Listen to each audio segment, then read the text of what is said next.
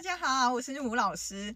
最近呢，因为我的现实动态，如果有在看我一些生活的状况的话，应该都看到，还有。我们订阅号呢也写了比较多一些煲汤相关的文章，因为呢煲汤是我的个人小兴趣啦哈。然后我最近很爱煲汤，因为我在台湾，但是我有收到这个诶，我香港家人寄了一些煲汤料来。那如果说你是广东的朋友或是香港的朋友呢，我觉得这一集或是说最近的煲汤文一定要看，有很多的小方法在里面。那今天先解决大家第一个问题，就是诶，很多人哈，像我台湾的学生就会问我说，老师那个喝汤啊，他很容易会。增加身体里面的停水。那像有些人他胃口比较不好，比如说心下哈，这个我们叫心下的地方就是胃的这个地方。有一些人他的胃就是停很多水啊，所以他不是是那么的想喝汤。那这种人还可以喝汤吗？这样不是会增加胃里面的停水？那其实胃里面如果停的水液增加的话，这些汤汤水水进来，它反而会加重心脏力量的一个不足。那不是变不好吗？但为什么你们香港人或是广东人会说煲汤可以开胃呢？甚至我们香港人其实都是。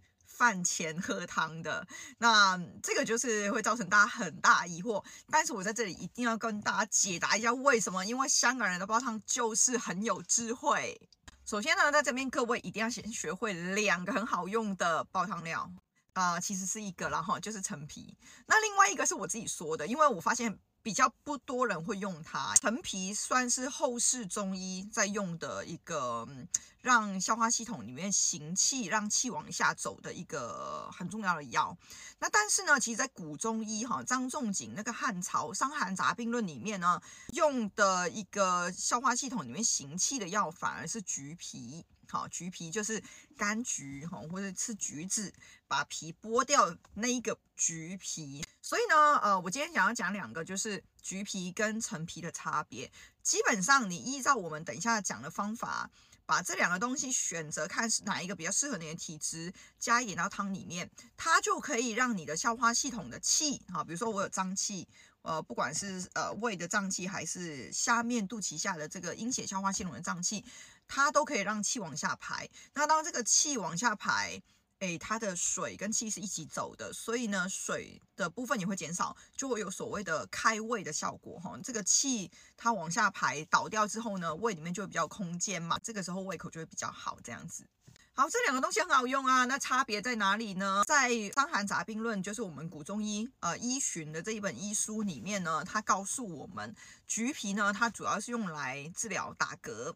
啊，就是嗝气，主要是胃里面有气，而这个气一直往上嗝，或是有时候不见得有气，但是这个胃里面它的水跟气造成它胃里面的蠕动太虚的时候，也会有一种叫胃抽筋的一个打嗝反应。所以呢，其实橘皮是比较适合用在胃的地方，是比较虚的状态。古中医叫做心下，陈皮会有点不一样，是陈皮的颜色比较深，它放的比较久。